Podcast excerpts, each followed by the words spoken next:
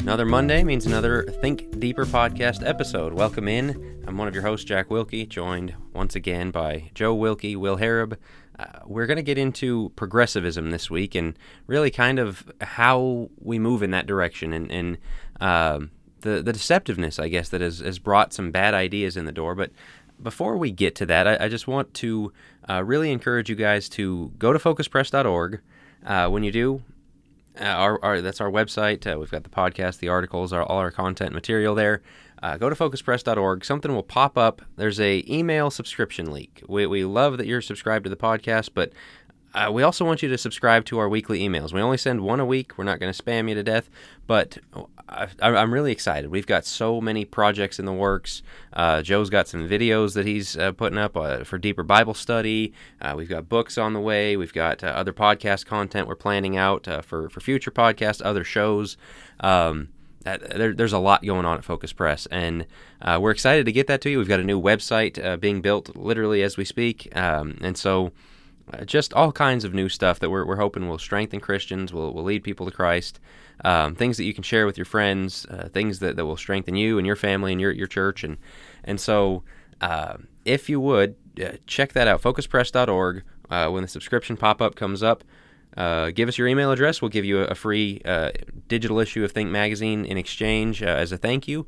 Um, but, but take advantage of that. join us on the email list and uh, you'll get the latest every week. And, and again, I'm, I'm just really excited, and I think you guys will be excited too when you see what we've got going. But uh, I'm going to hand it over to Joe now to take us into this week's episode. This week, we want to jump into what we're calling the progressive playbook. And it's something we've been kicking around for a long time, um, just talking to ourselves about it. We mentioned some things in, in previous podcasts of just kind of how the progressives have entered into the church, entered into our thinking, uh, and obviously with with recent posts our last podcast we debated modesty. We talked about the modesty debate.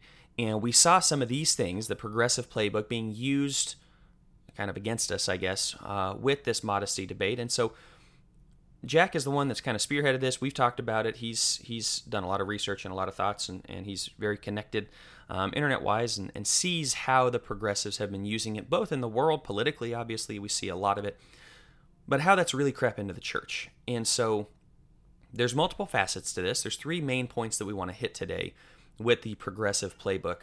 Um, and so, really, to jump right in, I don't think we're going to waste any time. Real, real quick, Joe, right let me um, kind of elaborate sure. a bit more, and then Jack, we'll kick it to you with kind of this first question about kind of what we're talking sure. about here with this progressive playbook. As somebody who uh, exclusively works, not exclusively, but I predominantly work with young people. Joe, you you've taught uh, youth class before for a good bit. Uh, it's close to a year, if I remember right, or maybe even more than that.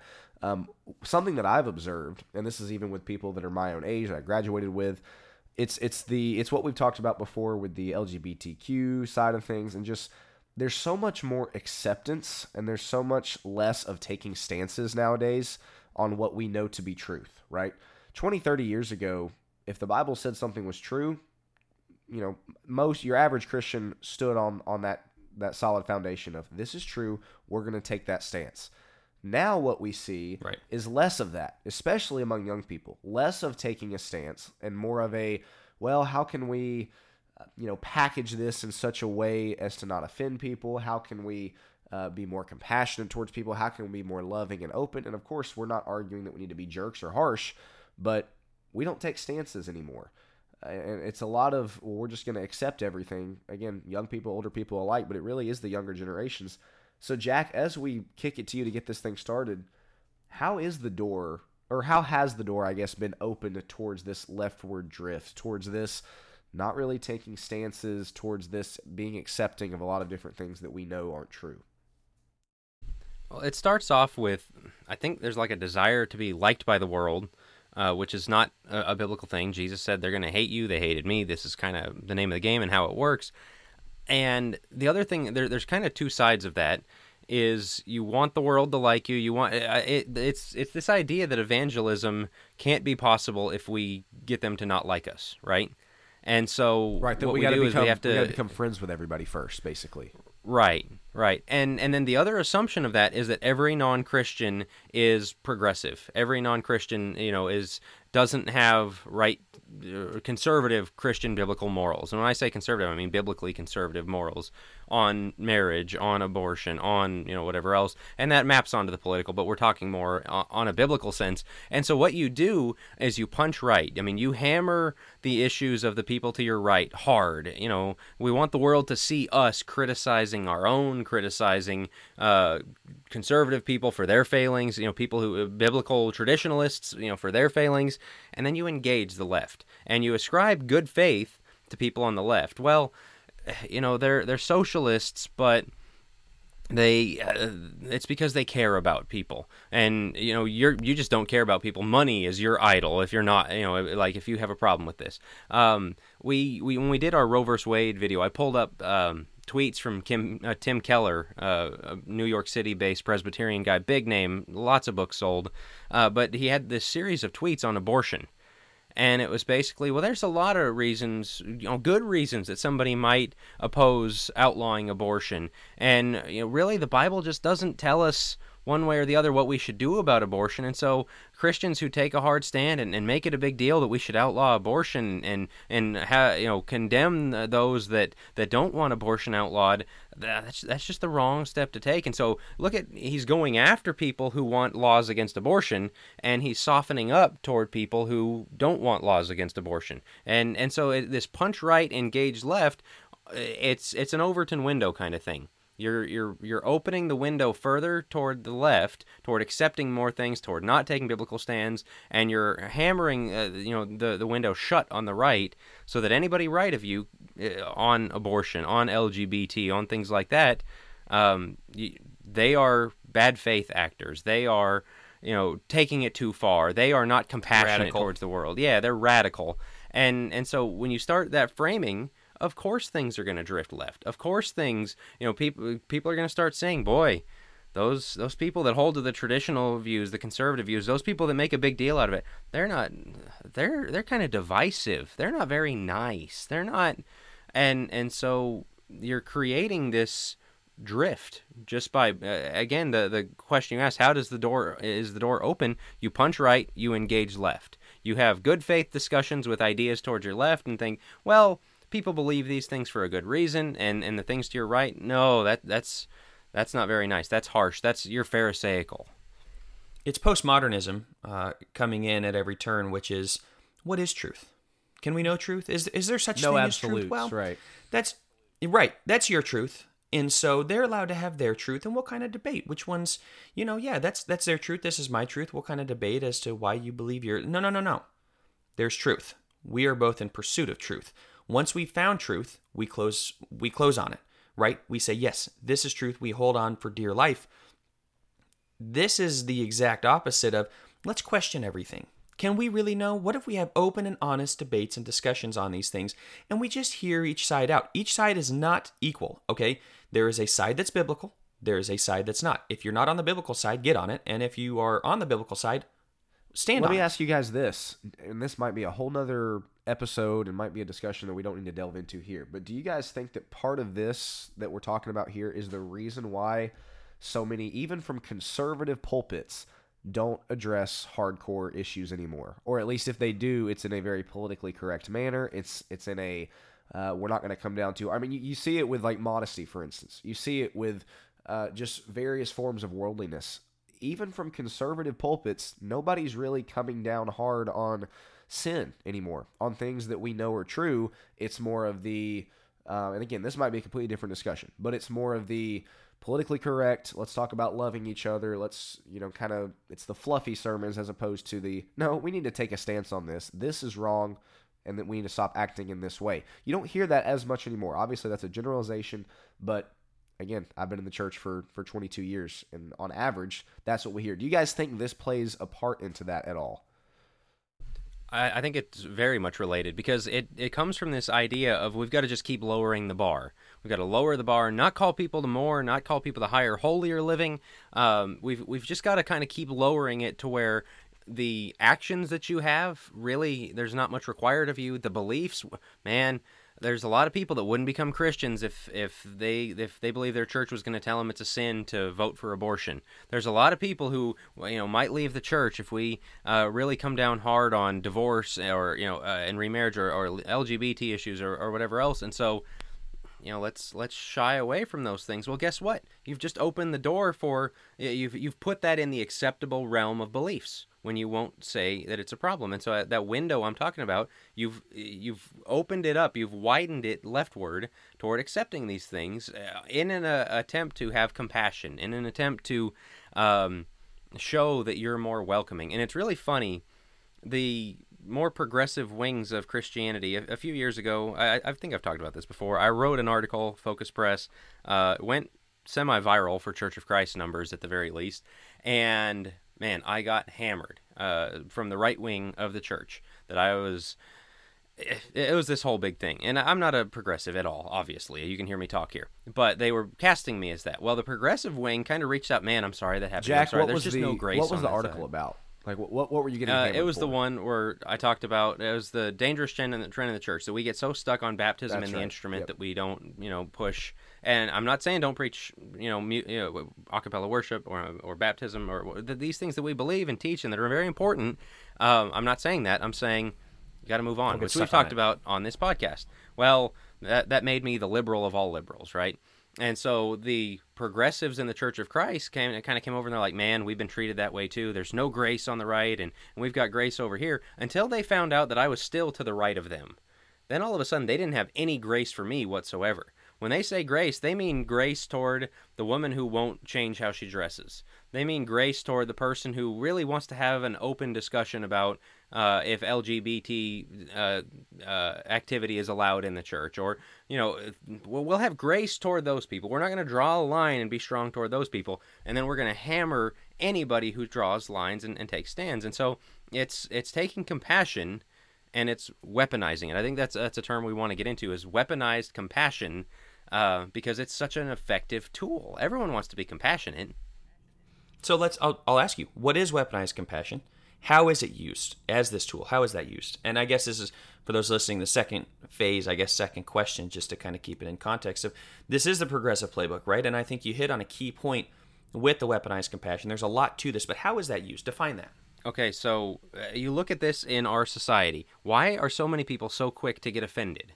Why are so many like why uh, do people want to play the victim and and portray themselves as put upon and all that? And you hear people talk about oh my my trauma from the church and I'm having to deconstruct my faith because of what the church did to me and and just these pats on the back of oh I'm so sorry. It's it's very you know you're all these people that don't go to church because the church was hard on them. No, they don't go to church because they're unrepentant sinners. They know that they're supposed to do it. Now, it's uh, I'm not saying that church abuse doesn't happen. I'm not saying that bad things don't happen in churches, but I am saying that's not an excuse to not obey God. We've created okay? a victim and, status essentially. Yes, and, and and so there's victim status across the board, and so you weaponize the compassion, you know, of, of you're the person that's going to stand up for the victim and use them as almost like your human shield to get in the agendas that you want. And you see this in society, and you see it in the church, and and really it's based in you'll you'll hear these terms critical theory, which you know spins off into critical race theory, intersectionality, and and what these are. It comes from Marxism. I mean, that people always dismiss that it's not Marxist. It's not, it, it literally is. It's straight from that. You can follow the right. the uh, ideological evolution of it over time. And what Marx looked at was power and, and money in society, capital, right? The the oppressive capitalist people that are in power and keeping everybody down the marginalized versus the privileged and, and the oppressed, and we've got to rise up and we've got to flatten the playing field and all that, right? That was about money and power. What critical theory did was took that and applied it to the social sciences. All right, uh, the genders. You've got power, you've got oppression, you've got marginalized versus privilege. Uh, races, you've got marginalized and privilege. Of you know, youth and, and young and old, marginalized and privilege. Uh, sexual orientation, heterosexual versus LGBT, marginalized and oppressed. And so the oppressed people always have the upper hand in this because they are victimized, they are um, they've been put upon, and so we're we're trying to make everything right, and so we're going out of our way to uh, accommodate, right? And so now you've got a victim, and now you've got powerful people who are going to use those victims, bring them along, and say, I- am standing up for this guy to get what I want." And so let me give you an example. I'm I'm doing most of the talking this time. I, I, I think that's that's right. sorry. Um, that's right. Feminism in the church, egalitarian, women in pulpits. How do they run this playbook? The the the weaponized compassion and the victim status uh, tool. Well, I, I remember reading a blog post on this of a, a preacher, very progressive preacher, I was writing and he said, you know what, my wife and I gave birth to a little girl, or my wife gave birth to a little girl a couple years ago, and our daughter, and I love her so much, and I just I grieve over the fact that I've been part of this system of patriarchy that has said that women, you know, like my daughter, can't grow up to use their talents in the church. So she's a victim.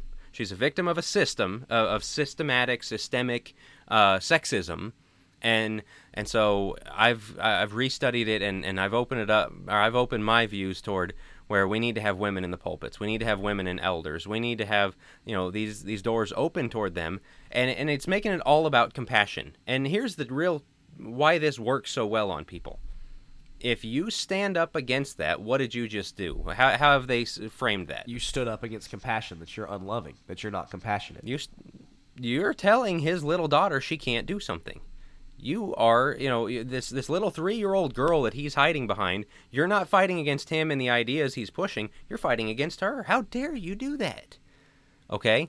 Well, the same thing with uh, LGBT stuff. Well, these people have this attraction, and, and they're same-sex attracted Christians, and, and we need to just make room for uh, like this is a temptation that they have, and and God, you know, essentially God made them this way, and all the arguments that come out of that, and so who are we to just tell them you've got to be celibate you've got to you, you can't identify yourself by your sin? And so again you hide behind them as a human shield and guess what comes in behind the human shield is the bad ideology. So joe I'll, I'll kick it to you here in just a second to talk about kind of what you've seen from a therapy perspective about this victim mentality but i want to talk about kind of what all this builds up to if you really go into this the victim status and always looking at people as they're victims of something and let's let's face it we've seen that in our culture today. Everybody's a victim of something. Everybody wants to get offended about something. Everybody wants the victim label because what do we do to people who are victims? We coddle them you know we kind of try to massage the situation again. Don't don't don't hurt them too much because look they're victimized. They, they've been they've been marginalized. And so apply, take that and apply that to somebody who who might view themselves as a victim of sin, it, or if you always look at somebody as well that they're a victim of sin, then what what can't you do because you want to coddle them, you want to make sure that they don't get offended. You can't ever call them to repent because to to do that would be to mean that you're taking advantage of their victim status, right? Of their marginalized status. And as Jack has pointed out already, we shy away from doing that if, if somebody has adopted kind of this victim mentality. And you see that again even within the church with this idea of brokenness culture, with this idea that, hey, you can't call anybody to repent because they view themselves as, as quote unquote victims, victims of the church, victims of XYZ. And so that that also speaks to my earlier point about maybe that's why we've started to shy away from it in the pulpit as much, is because this victim mentality has crept into the church and has been adopted by so many people to the point where we can't call out sin anymore because, oh my goodness, we might offend somebody or they might leave, heaven forbid, and our numbers might go down that you know this that's part of this progressive playbook and that's part of what we've seen in the church joe take it to the therapy world unless you have anything else to comment on that side of the, the church side of things. So you comment on that but then also take it into th- to the uh, therapy world. What have you seen there? Sure. I think you know the idea of weaponized compassion it's compassion's really good. Having compassion for one another and saying man you've been through a lot is is great. It's but there is a stopping point where you go, you've been through a lot. I feel horrible for you, but let's get you some help, right? We can't continue to stay in the same spot. And that, that speaks to the therapy part of it is it's okay to have compassion on others. It's okay to have compassion on yourself. We're called to have that, right? But it's also to what end, right? And I think this is the, the main point that we get into in therapy is victim status is not healthy. It's not good because it constantly keeps you in a place of uh, you have no power, just a powerlessness, right? everything is happening to you and you can't take control over it. So, one of the first things we would do is figure out in what ways can we control what's going on in your life? And maybe we work through the trauma that you've been through. Jack, you spoke to it. A lot of people have been through trauma in the church. There's abuse, there's all sorts of things. We're not saying that doesn't happen. We're not saying we don't feel bad for those that, that that's happened to. I've worked with those people. Um, it is a, a tragedy. It's horrible. Uh, it shouldn't happen. At the same time, you you have to ask after you've you've worked through the trauma, you've obviously given them compassion. You say, then what? Now what? Right? where do we go from here? We can't stay in the victim status. We can't stay where we're at. Maybe it happened to you. That's horrible. Let's work through it. And then let's come to a better understanding of ourselves and of other people because we can't stay in this marginalized group forever. And but the problem is there's power in being marginalized now. There's power in being, as, as Jack you spoke to. So that causes people to say, well, there is no then what. I'm I'm just a victim. And when I'm a victim, then I can call you out for victim shaming me, and it actually gives them power. So the very thing that victimization is all about, which is a lack of power, has become their power. That's why it's so difficult to get out of that, if that makes sense. Like, so you call that out a little bit. That's not true power. That's guilting people into giving you something that you can't give yourself. You need to give yourself love. You need to recognize that, man, there's a lot more. You need to call yourself to a higher standard. But if you can get everybody around you to kind of bow down and, and feel so sorry for you, then you kind of have that power over them. But that's not what you need that's not what you want. So there's just so many. I, I, think there's so many aspects to the weaponized compassion, but it is taking the natural good inclinations of people and the those who are powerful, and especially those who are marginalized, and the intersectionality and such. They they love that. They know that. They know that Christians are good people, and so when you bring it into the church, you have people that. Um, well, we were talking off air. J.D. Greear, who is the former president of the SBC Southern Baptist Convention. Um, came out and, and you know the bible has a lot to say about greed and, and idolatry and things like that but it whispers about homosexuality you know what in the world but that's what this is is we want to have compassion toward those those who are homosexual okay compassion toward what i want to have compassion toward the person but not the sin can we call out the sin but still say man you you may have you may be homosexual because of things you've been through in the past whatever it may be we have compassion on those things but that's also not appropriate that's not an appropriate outlet for what you've been well, through. and that speaks to this whole idea of avoiding the difficult truths, right? Of ev- evading, evasiveness. Right. You know, clear truths, clear truths that are difficult, clear truths that might offend. They aren't welcome. You know, we, we shy away from them because we're afraid of the offense that they're going to give, and so we therefore we have to be evasive with this stuff. Jack, I want to kick it to you about the as we kind of delve into this evasiveness here before we get into the evasiveness part, because I think that's a, really important one. It's a, a, an important. It's a good place to finish on the victim thing, I don't want to move on that off that just yet because to the person who's not the victim, um, I, I want you to realize like that this is the game being played on you, and you can either fall for it or not. And and I'm I'm encouraging you not to. And and here's how you know is will you uh, are you dedicated to the truth and what's right or uh, everyone wants to be that good person and the good person comes, sometimes stands up for the the victimized person, the marginalized person, and it's important to, to stand up for the marginalized in certain ways. But on the other hand, keeping them from the responsibility, keeping them from, and, and so we talk about brokenness culture. Oh, we're all broken. We're all just, and so essentially, we're all broken means we can't really call anybody to a higher standard because man, we're all broken. And if you call somebody to a higher standard, well, you're hypocrites because you're not perfect either. Nobody's perfect. That's not the point of Christian life. But if we're going to lead people toward holiness, you have to have expectations. You have to push people to more toward more. You have to you raise have to say, the bar off the ground. Right, we've got to raise the bar, and as I said at, at the start, it's that lowering the bar uh, in a, a attempt to look compassionate. Lowering the bar isn't compassion because it, it, that is a works based view of the gospel. Well, we as people, we just we're broken and we can't do very much, and so let's just lower the bar as much as possible. The gospel is that God transforms you into somebody that can be somebody far holier than you ever could be on your own. But man, this this view where we just keep lowering the bar and and toward marginalized people, victimized people, the person who struggles with LGBT sins, well, they just we've got to essentially accommodate. We've got to move the ball in their direction rather than calling them to, hey, there's there's this standard here. Um, telling women, no, you weren't called toward ministry. That's just how it is. You might feel that you're oppressed by the patriarchy. It doesn't matter. It's what God said, and you need to obey and be okay with it. Um, and and here's what He's given you in in in, in its place. Um, you know the racial things that we're seeing of really. Uh, I mean, the Robin DiAngelo. Every white person is a racist, and you've got to uh, basically repent of your whiteness and and uh, the other side of that is essentially if you're from a ni- minority race you can't be held responsible and and you will literally have people say that only white people can be racist because of uh, the minority majority the uh, minority majority uh, oppression, privilege, you know, marginalization thing. And so this it's viewing everything through power dynamics rather than through truth.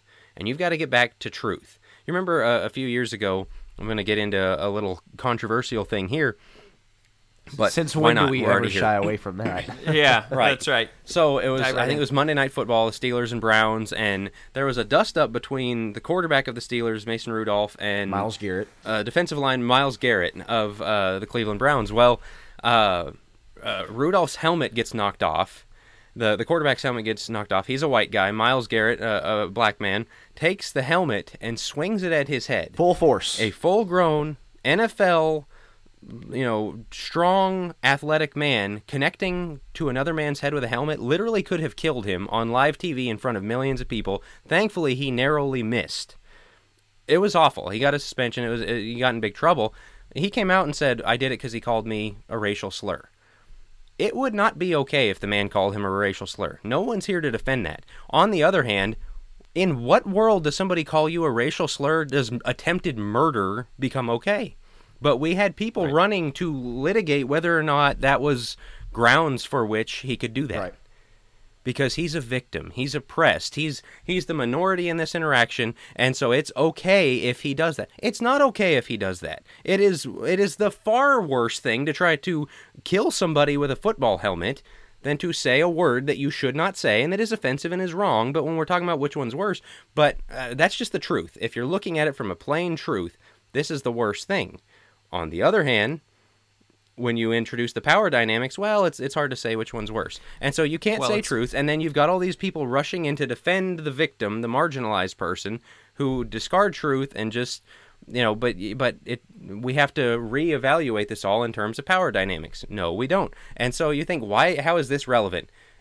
It's the same playbook that brings egalitarianism into the church, homosexuality into the church. Um, you know, pro-abortion politics into the church and, and things like that. Of, I mean, the same thing when abortion was outlawed. So many Christians, well, you know, I get why you want to outlaw it, but it's more important that we provide it so that, that people don't ever want to get an abortion, so that they don't have to, so they have a place to turn. Like nobody's ever a sinner. Nobody is ever a, a person who chooses to do wrong. It's always that they're they're put upon. They're a victim.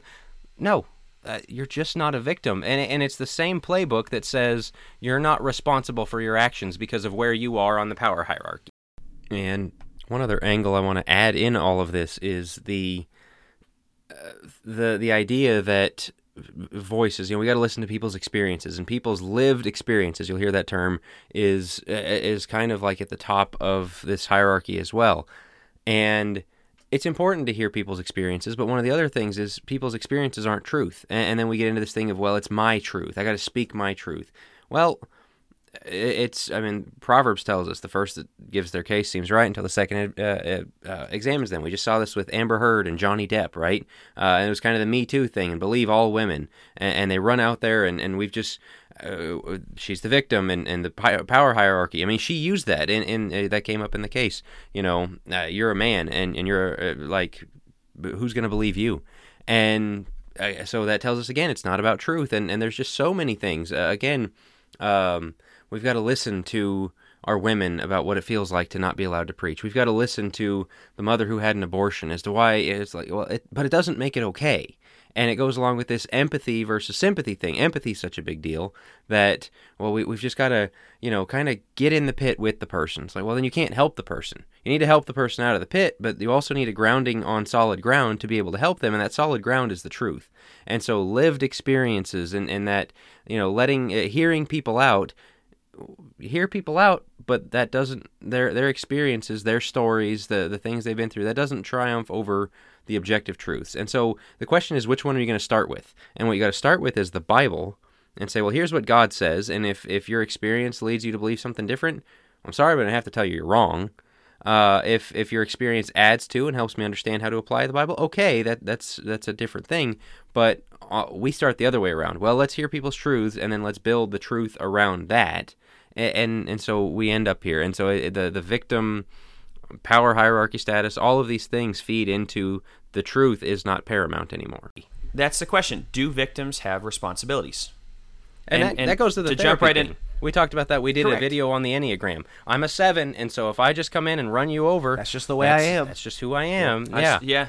And it's part again, of my personality. You're a victim. You can't call me to responsibility. You can't call me to a higher standard. Where you just keep lowering the bar for everybody. And and what happens of that is you lower the doctrinal bar and so your church stands for less you lower the moral requirement bar so like we talked about modesty we're not going to take a stand on modesty we're going to lower the i mean just across the board and then you end up with nothing you end up just being a very loosely connected to people who the only thing we have in common is that we're in the same building on sunday mornings it's horrible so i'm going to go off i'm going to go off on something briefly because we've talked about this i don't know if this fits in the discussion or not one of the reasons why i think we we struggle to stand for truth this comes from we elevate niceness, right? The the eleventh commandment is "Thou shalt be nice."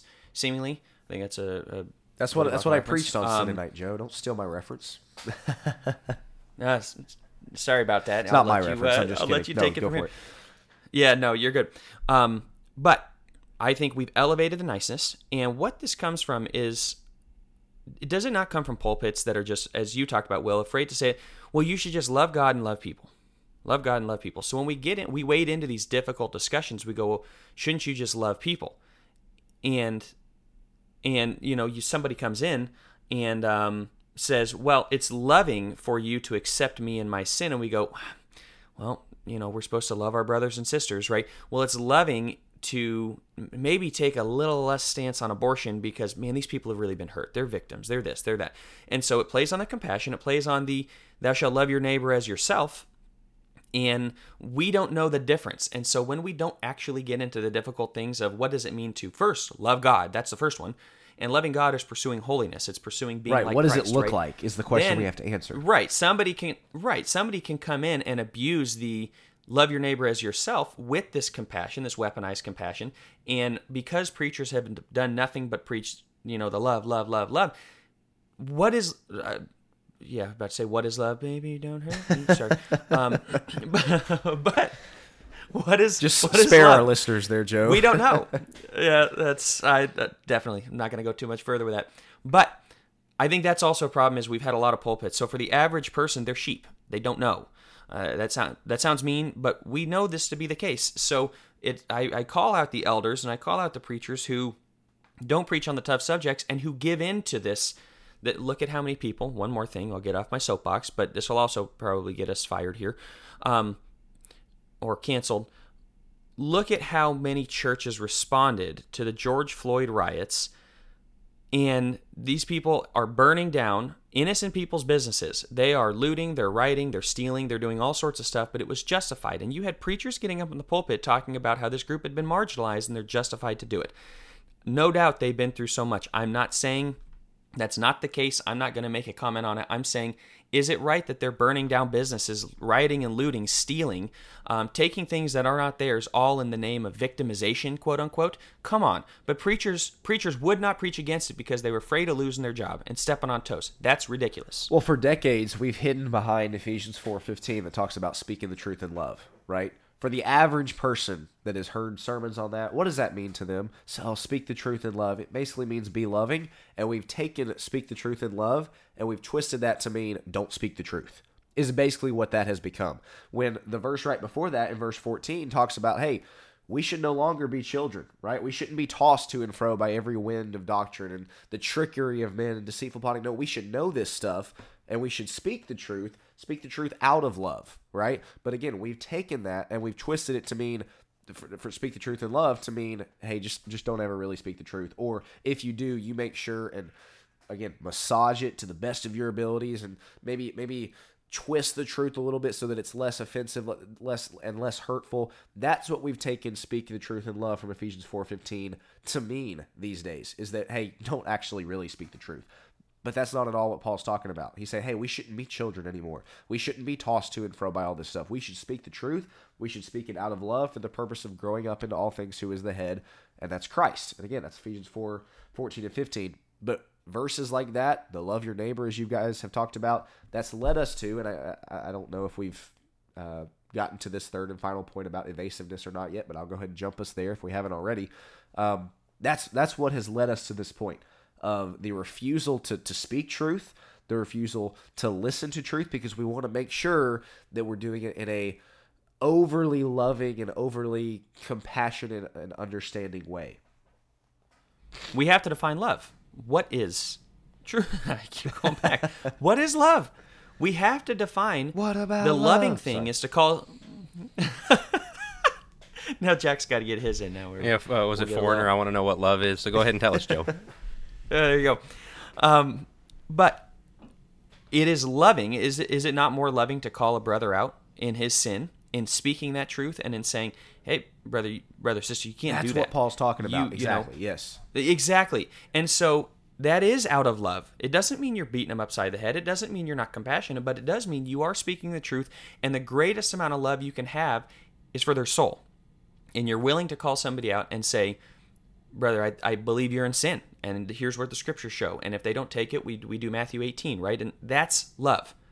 That's how we, we speak the truth in love. And you're right, Will. It's we're not saying so for listeners, we are not saying don't preach the greatest and the second commandment. Love the lord your god with all your heart soul strength mind right in differing differing verses.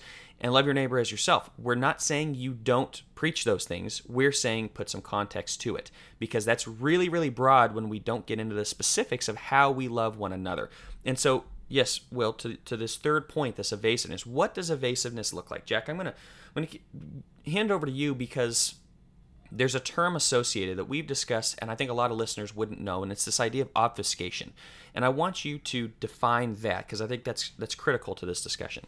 You can strangle the truth to death by wrapping it in a million qualifiers in, in all the nu- nuance in the world.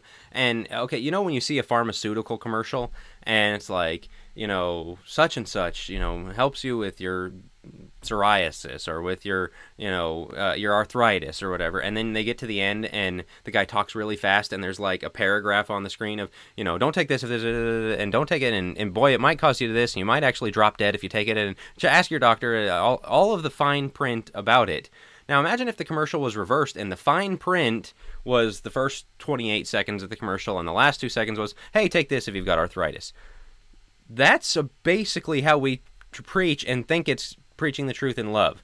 Well, the Bible says this. I'm not saying this, and I'm not saying that, and and yeah, we got to make this qualifier for these people, and we got to do this, that, and the other thing. Uh, so we run into this all the time of people saying nuance or you're painting with a broad brush. It's just too broad of a brush. And so I, I made a post a while back about we've got a culture that doesn't know what marriage is for, doesn't know what relationships are for, doesn't know what children are for, and that what God wants in most cases, this is a general truth. It's not a 100% truth, but it's a general truth. God wants you to get married and have kids, right? That's that's God's plan for mankind. That was Adam and Eve, be fruitful and multiply. It's not good for man to be alone. We can apply all of these principles. Thus saith the Lord.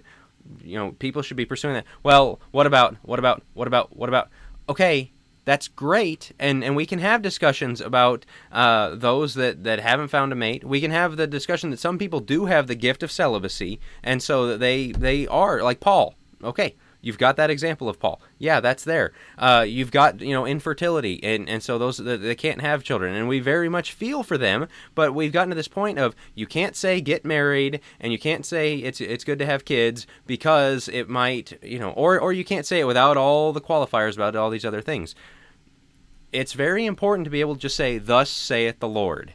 Are there exceptions to a lot of these things? Yes. You can apply you're you're smart enough to apply the exceptions for yourself, and we've got to start counting on people to do these things for themselves, but they can't. Well, what about this? What about this? Uh, that's that's too broad of a brush. We've got to be able to say the truth, and what ends up happening is you can't take a stand on anything you end up not being able to say the simple truth because it got choked to death by all the fine print at the end of the commercial. You know, God wants you to get married. Don't get married if you're this, that, and you, some people can't do the. You know, we need the guy that reads the the stuff at the end of the pharmaceutical commercial to get up and preach these sermons because that's how they end up coming out. Be able to take general specific or general Bible truths and apply them specifically, and and we don't like that because well that comes off kind of hard. Well, that might offend so and so, and so that we hide behind the victim, so you can't say the truth. I was gonna say that's the other thing that typically gets attacked is, is the tone, right? The the tone of the message. You know, we attack uh, the, the message might be 100% true. Jack, you've run into this quite a bit, but somebody will get on and say, you know, I really don't think Jesus would have presented this in this manner. You know, we talked about this with the internet thing. I really don't think Jesus would have used sarcasm or or the the again the tone that you're using and that's again speaks to what I preached on Sunday night. The idea that have you read Matthew 23? Have you, you know, read Peter's sermon in Acts 2 where he literally tells the Jews, yeah, you guys crucified Jesus? You know, he wasn't being evasive there. He wasn't hiding the truth and he wasn't really worried about his tone from what we can tell. Again, read Matthew 23 and the way Jesus lit into the Pharisees. And, and but again, we, we've gotten to this point of of thinking that we just have to be evasive when it comes to our tone, when it comes to the message itself. Even if the message is 100% true, we, we hide behind this idea of making sure that we are, again, speaking the truth in love, watching our tone. And again, we are not saying, here, here's one of those qualifiers, but we are not saying that we got to be jerks and that we got to get up there and be abrasive and yell at people and beat them over the head. That's not what we're saying. But what we're saying is truth is truth. Truth. We need to be able to truth without fear of people, you know, getting upset about the message, the content of the message, the tone of the message, etc. I, I, don't think a lot of people, I don't think Jesus' disciples were, were pulling him aside, going, you know, after Matthew 23, Jesus, you probably should have probably should have calmed down there. You used a bit, a bit too harsh of a tone there with those Pharisees after Matthew 23. No, you don't see that because he was Jesus and he was speaking truth. Yeah, I think I saw. First of all, I saw a great tweet a while back about the tone thing, and he said I would be a lot more open to hearing the criticisms about tone if those people that are criticizing the tone were also saying the same truths in a different way. But usually, it's I don't like your tone means I don't think you should say that thing. I don't think you should take a stand on that principle. Sorry, that's just what we're going to do.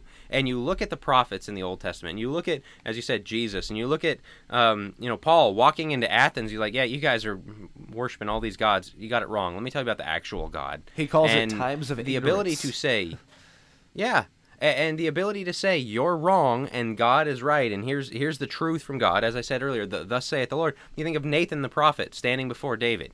He didn't say, you know, David, I know it was hard. I know. At, here, I'll, I'll get us some credit back from the modesty thing. I know she was naked, David, and so you know it was is not your fault.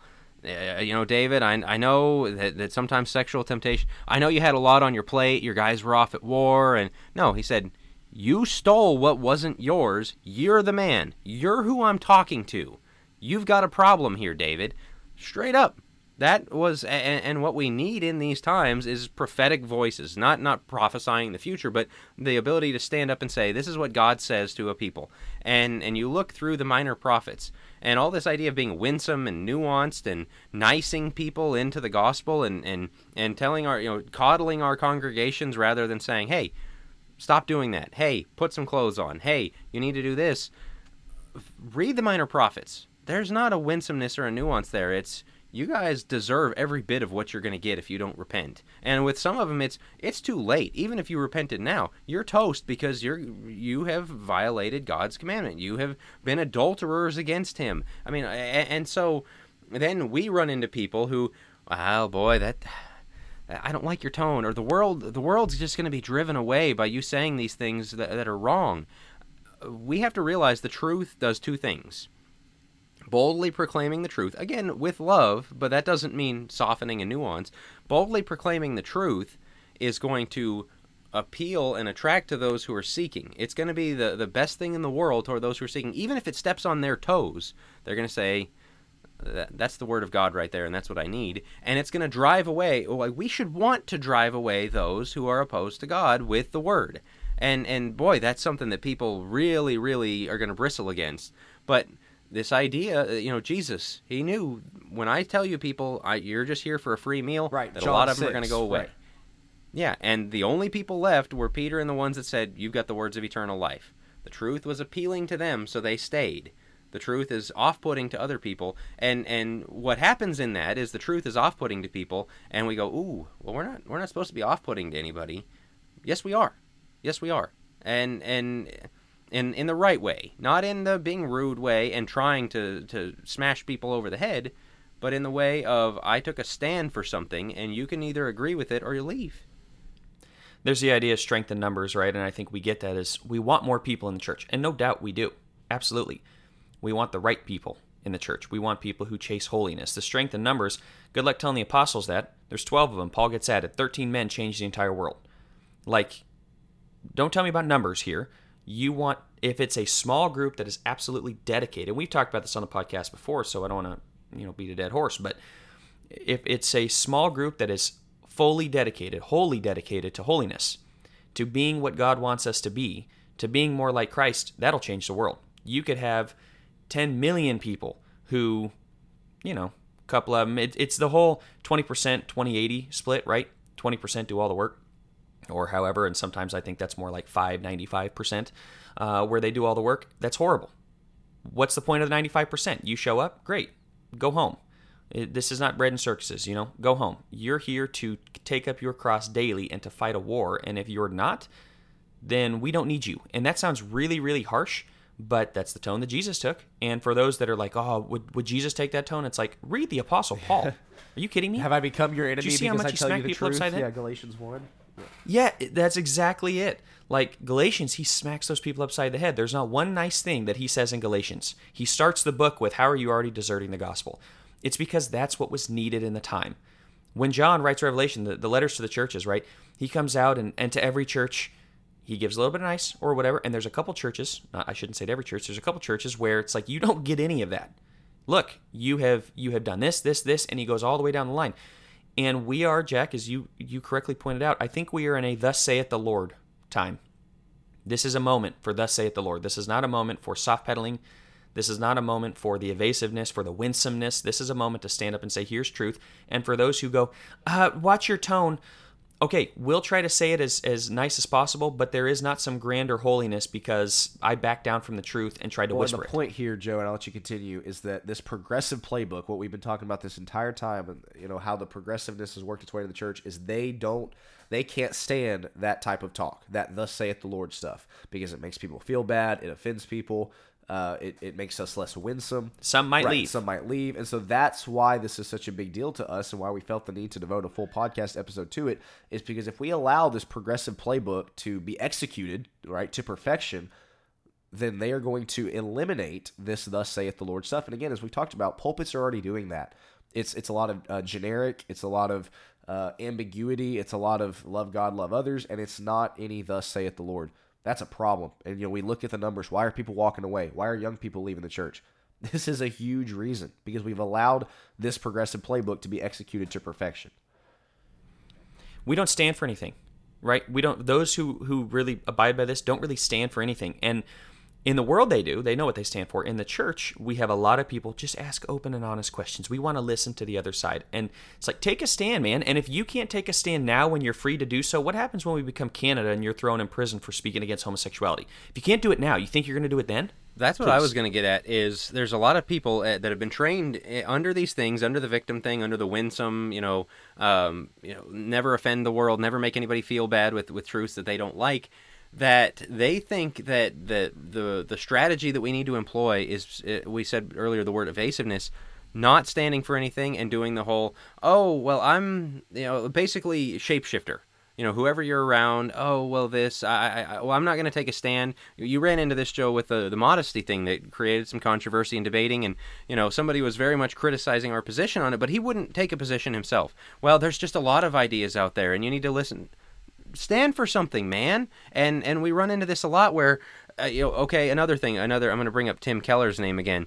He really championed the whole religion thing. I'm not religious. It's not religion it's a relationship. And and as i've said before like i- i- it's really patting yourself on the back for being so clever that in a world that hates religion going and saying i'm not religious either i don't like religion either and they're going dude you're a high paid uh, pastor of a mega church in new york city don't tell me you don't like religion. But man, in your head, it sounds so good that I can tell the world I hate religion too. I'm one of you. I'm just like you. Like, stand for something. Say, you know what? Religion is a good thing. It has been a blessing for the world. It's been a blessing for my life. We we owe God our, our duty in religion. James 127. Religion uh, is visiting widows and orphans. It's doing good things. It's carrying out the duties that we have toward others because of our Lord and because of all of these things. But no, oh man, being non-religious, being not, you know, being able to float and adapt and shape shift and and and man, you'll see this. You'll you'll just see people have this argument. Well, I'm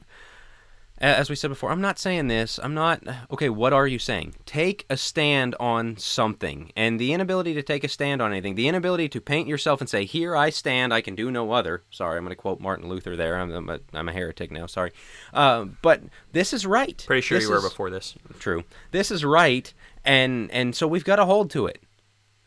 that is so missing from Christianity. And and as we've said before on the whole concept of creating an us, how can we have an identity if we don't have things that we if we don't have any flags planted, if we don't have anything that we're standing on and saying this is who we are, this is right and we're not going to compromise on it. But man, you think we'll get more people if we do this other thing, and so then you just end up being nothing. I thought we were supposed to be all things to all men. Yeah, that, that okay. that's we're another, supposed to be shapeshifters. Yeah, uh, that, that's another thing that gets as part of the truth and love and all things to all men is basically don't take a stand for anything because that's all. That's not what Paul was saying at all. Uh, you know, it was I can relate to all men, but he also went into the Jews, went into the Greeks, and told both of them repent. Jesus is Lord, and so. I, I don't know. I mean, me, Will, do you have yeah, anything to add? I think we're starting to wind down here. As we wind down, practical application steps for somebody that's listening. We have belabored the problem. We've talked about how big of a deal this is. I want you guys, and I'm kind of putting you on the spot. We actually don't have this in the outline here, but um, kind of putting you guys on the spot here. What are some practical steps? What are some application steps for member? And I'll, I'll start uh, for members of, of the church, for ministers, for elders. I'll start from the minister from the minister perspective. If you're listening to this and, and you have the privilege of getting up and, and preaching God's word or teaching class, start saying hard truths stop shying away from from the things that are the, the tough topics the controversial topics right marriage divorce remarriage modesty uh, all, all, the stuff that you, you know women's roles in the church both in the church and in the home start speaking the hard truths. You know it has become so easy to get up there and preach on the love of god and how much god loves us. And again we should preach on that. There's nothing wrong with that. But man it, it sure would be nice for it to become a widespread thing across the brotherhood that we're not shying away from anything that's tough. So for anybody that's listening, application wise, practical steps. If you're a minister, start speaking hard truths. If you're a member and you and you don't get up and, and, and preach anything like that, encourage your members or ministers, encourage your preachers to start saying the hard stuff. If they have a lesson that's maybe a bit more, you know, stepping on your toes, get up there and encourage them for it. Say, man, that really affected me. Yeah, that was tough to hear, but I needed that. You know, encourage them, hold them to a higher standard. If all they're preaching is cotton candy, encourage them to, you know, and exhort them to preach something a little tougher, preach something a little harder. That would be something I would say. What do you guys have to add to that as far as practical steps, application steps? I would say expect blowback. How many people do you see come out and they take a position? I just saw like James Patterson. He's a he's a um, and, and I don't care about the position one way or the other, but he came out and he said it's really difficult for white authors due to racism, whatever it is. I'm not uh, saying one thing, you know, for or against, but Two days later, after this, he comes back, he gets the blowback, and he comes back and apologizes for it. Dude, what did you think you were going to get? When you came out with that, stand behind it. If that's what you believe, stand behind it. You're not going to get a pat on the back from people when you come out with unpopular truths. And so that's what I would tell people listening to this is whether it's unpopular or not, you may get dragged through the mud. You may have people absolutely hate you.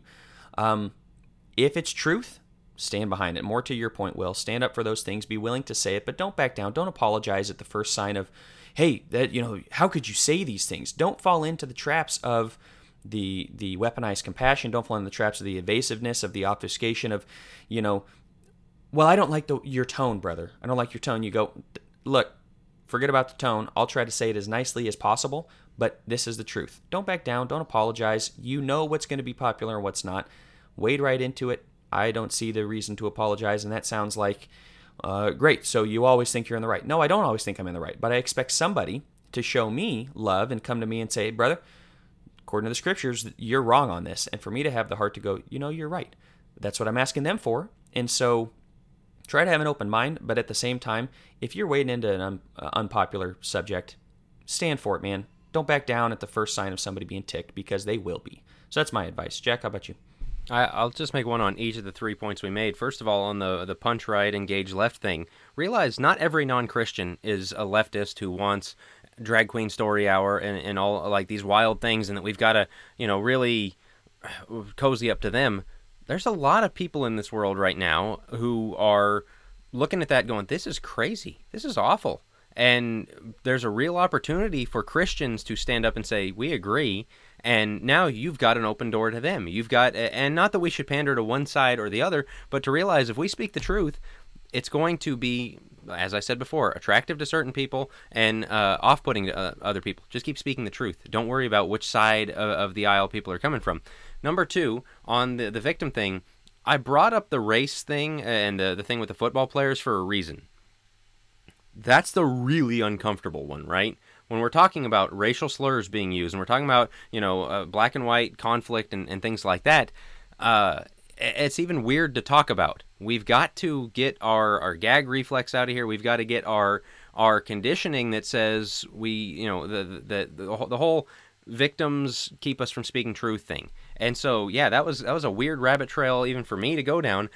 There's a reason as long as we have this thing where we can't say obvious truths because we're worried about uh, you know the the victim paradigm, the the weaponized compassion thing, we are marks for being able to be led. We're, we're, we're perfect targets for what they're trying to do. Of uh, in the church, the same thing, the weaponized compassion, and, and just bringing in ideas. These things are all related because they're all the same playbook.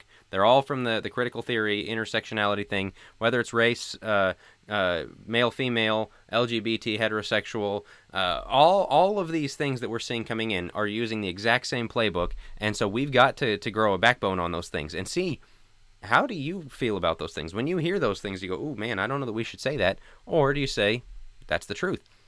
Be able to say the truth. And then the third thing, uh, I mean, it's, it's very similar uh, again on the evasiveness. Take a stand it's okay. It, it feels good to take a stand, number one. Number two, people respect that. I think there are, are lost seekers who, when they see us be something, but if we continue to be nothing, if every time, you know, if we're one of those images that whatever angle you're looking at is, uh, uh, it changes uh, depending on who's looking at it and where they stand, what are we, uh, what are we? You know the the church of jesus christ should be something very specific something very notable that has its own culture that has its own way of living. And as, as long as we keep shape shifting that's not going to work. And so take stands it's okay. Be nice. Uh, not not be nice. Be loving. Be kind.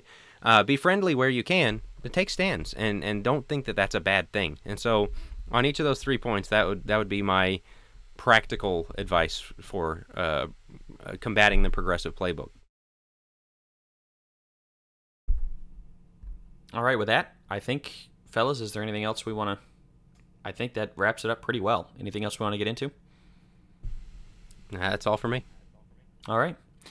Well, thank you for listening. Uh, this has been another episode of the Think Deeper podcast. Um, make sure to like and subscribe. What you see on YouTube, uh, we will have another Think Fast, I believe, coming out um, shortly after this episode is dropped. And so uh, stay tuned for that. But uh, thank you for listening. We'll catch you next time.